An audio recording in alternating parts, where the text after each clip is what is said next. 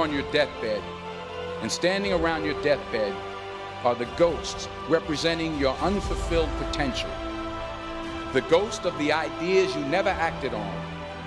The ghost of the talents you didn't use.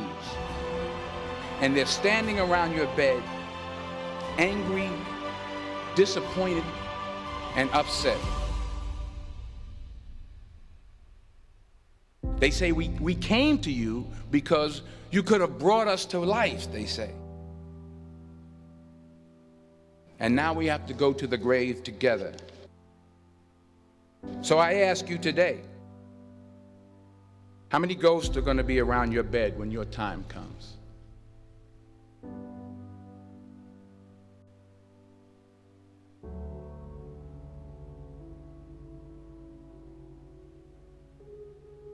The Middle East needs your help. Japan needs your help. Alabama needs your help. Tennessee needs your help. Louisiana needs your help. Philadelphia needs your help.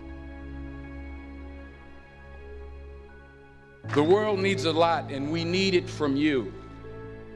I was at my lowest point. And then one day, and I remember the exact day, March 27th, 1975, I was helping my mother in her beauty shop. My mother owned a beauty shop up in Mount Vernon. And there was this older woman who was uh, considered one of the elders in the town. And I didn't know her personally, but I, I, was looking in the mirror, and every time I looked at the mirror, I could see her behind me, and she was staring at me. She just kept looking at me. Every time I looked at her, she kept giving me these strange looks. So she finally took the dryer off her head and said, some, she said something I'll never forget. She said, young boy, I have a prophecy, a spiritual prophecy. She said, You are going to travel the world and speak to millions of people.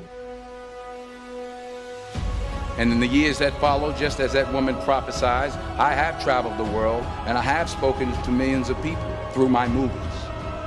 Millions who, up till this day, couldn't see me. I, who, who, up till this day, I couldn't see while I was talking to them, and they couldn't see me. They could only see the movie.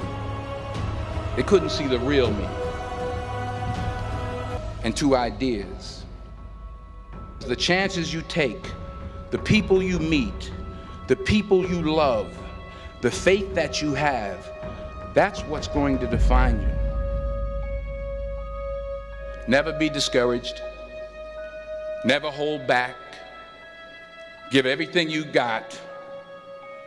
And when you fall throughout life, remember this fall forward.